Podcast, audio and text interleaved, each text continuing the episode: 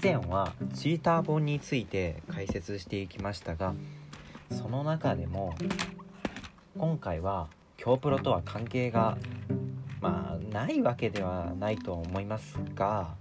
特に関係のないインスタンスの5大基本操作について、えー、説明させていただきたいと思います。で皆さんが普段作っているクラスって実は継承関係があってそのクラスはそのクラスの親にはオブジェクトクラスっていう親がいるわけ。java.lang.object っていうクラスから継承を受けて、え実は作られていると。だから皆さんが普段から適当につけている public class User とかそういった名前の中も実は親クラスがオブジェクトにあってそれを引き継いだ形でクラスが作られているってわけだね。でそのクラスによる効能は全クラスはオブジェクトクラスで定義されたメソッドを持っていると。まあつまり自由に使うこともできるしオーバーロードして使ってあげることもできるよねっていう話ですね。しかもオブジェクト型変数まあ親クラスで作ったメソッドには子クラスで作られたクラスの中で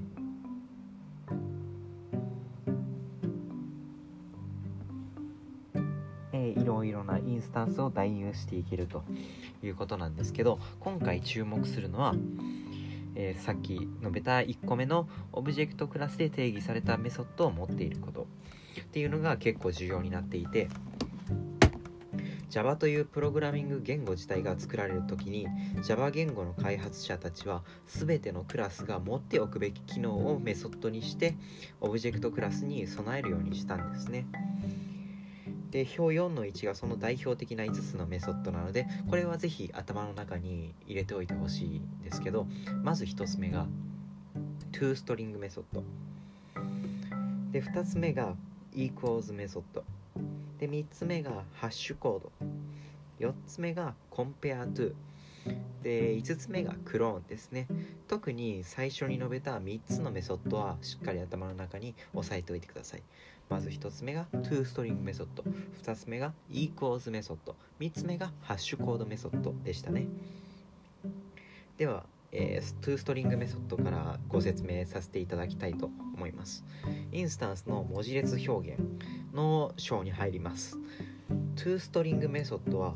インスタンスの内容を人が読んで理解できる文字列で表現したものとして返すという責務を与えられたメソッドです。すべてのインスタンスが toString を持っていることが保証されているからこそ私たちはインスタンスの中身の情報を知りたかったらとにかく toString を呼び出せばよいと考えることができます。特にデバッグ作業やログ出力で toString は大活躍することでしょう。なお今までもたびたび利用してきたシステム .out.println 命令は引数としてインスタンスを渡すとその ToString メソッドを呼び出して文字列表現を取り出し画面に表示します、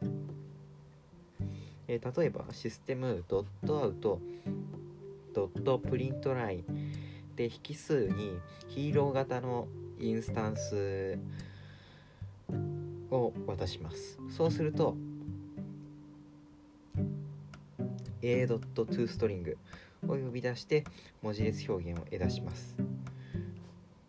でそれを画面に出力するということが起こるわけですけどしっかりとあのー、ヒーロークラスの中で ToString メソッドをオーバーロードしていないと変な答えが出てきちゃうんですね。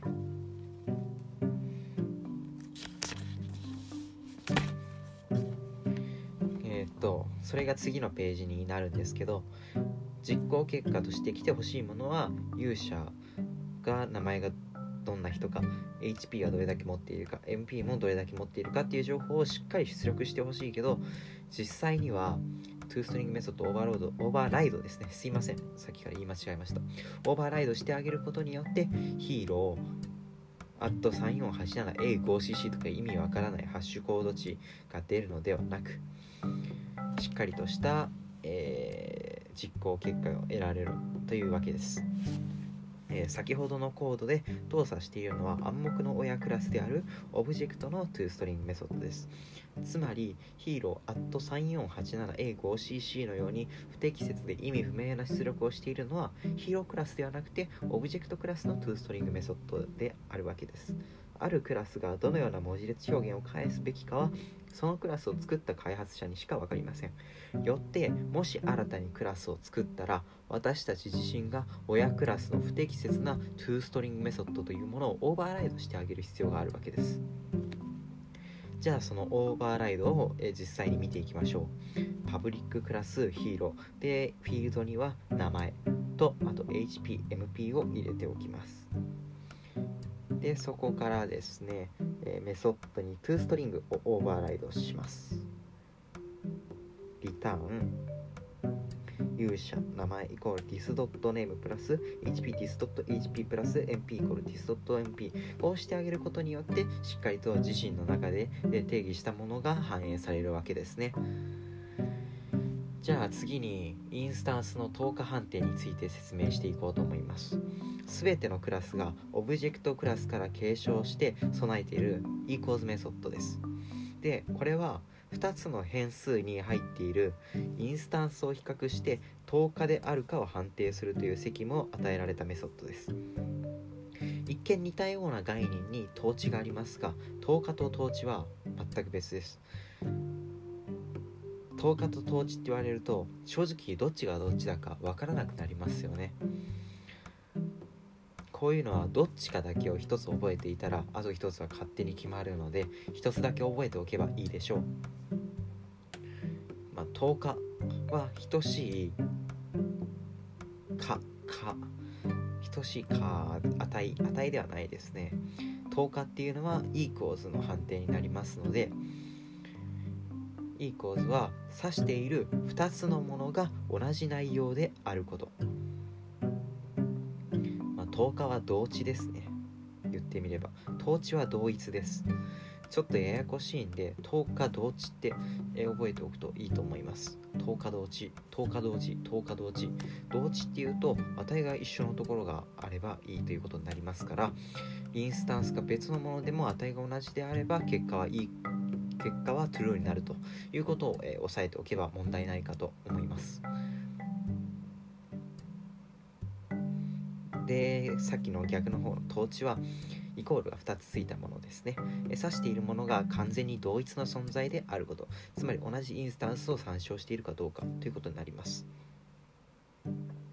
イコール演算子を用いる統治判定を Java マシンは簡単に行うことができます。まあ、Java マシンって言いましたが、Java バーチャルマシンの略ですね。なぜなら2つの変数の指し示すアドレスが同じであるかを単純に比較すればよいからです。一方 e 構図を用いる等価判定は簡単ではありませんじゃあなんでだと思いますか？だそれはですね2つのインスタンスが何をもって同一のものかという基準はクラスによって違いますよねいっぱいフィールドがある中でどれが同じであれば同一だと判断できるのかというわけです。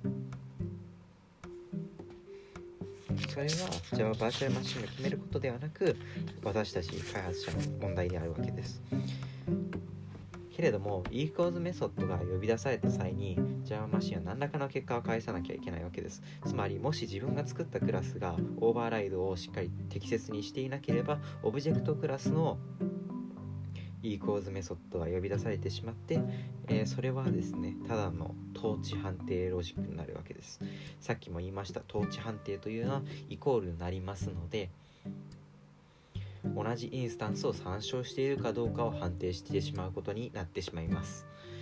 つまりここでもしっかりと e 構図メソッドをオーバーライドしてあげる必要があるわけです。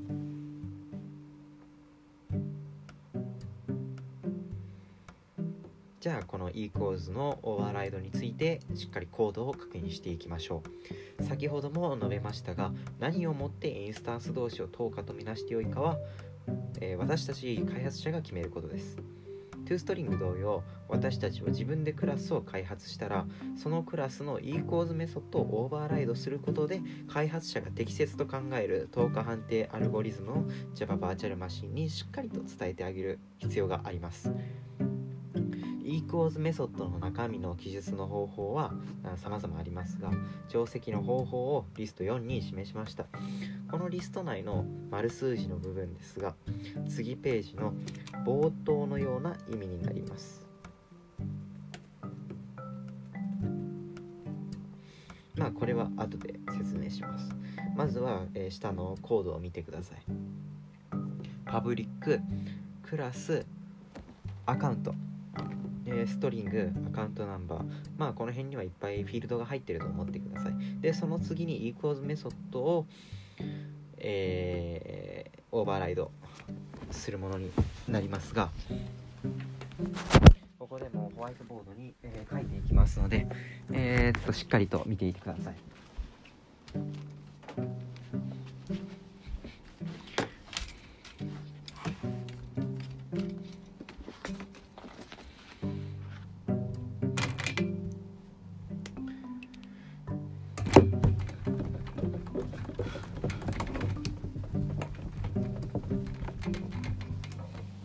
まずはえー、っとこれもさっきはトゥストリングはストリング型で返すので返り値の部分戻り値の部分はですねストリングと書きましたが今回 equals メソッドは、えー、等しいか等しくないかを判定するものになりますので戻り値としてはブーリアン型を使うことになります。ですので、えー、パブリックのブーリアン。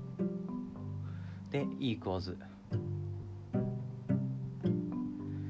書いて、えー、引数には、えー、どんな値でも入れられるようにオブジェクト型にしておく必要があります。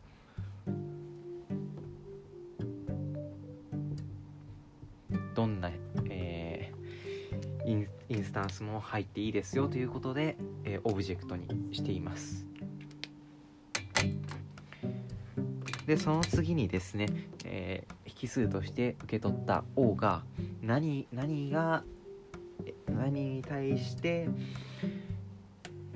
どのフィールドに対して統治統治であれば、えー、10日だと判定することができるのか、えー、そこを見ていきたいと思います。じゃあ if その王が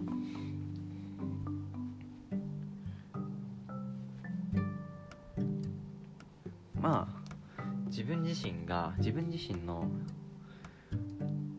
インスタンスが渡された時は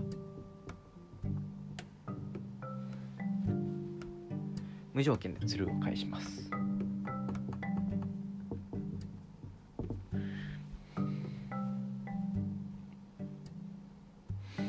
まあこの this はえー、っと多分オブジェクト O のことだと思うんですけどね。うん。であとはもしもえー、引数に、えー、何もないヌルが渡されてきた。ヌルが引数と渡されてきたら、えー、これはフォルスしてくださいと。じゃあ後の情報は？if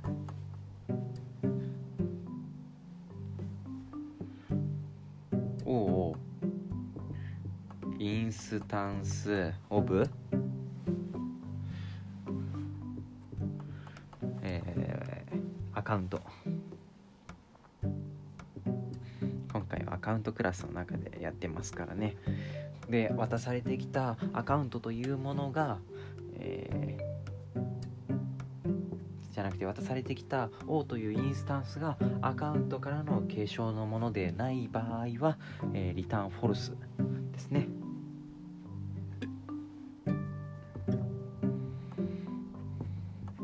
でその次にアカウント R という変数の中にアカウントにキャストした O を変数を代入してあげます。でここからですね。ここからどれどれで比較していくかを書きます。if この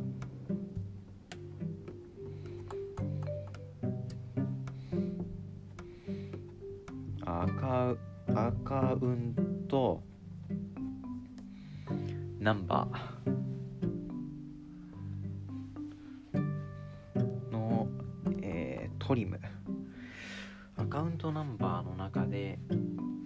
トリムしたもの。アカウントナンバーっていうのはストリング型の、えー、変数ですから。でトリムしたものを較します。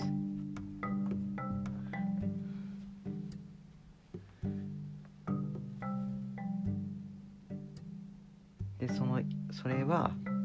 まあ、これはストリング型の equals というメソッドを使ってますね。でそれが R の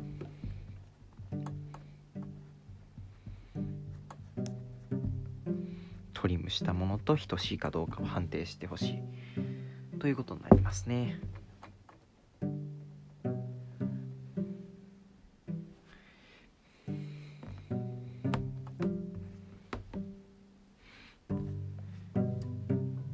もしもこれが比較した時に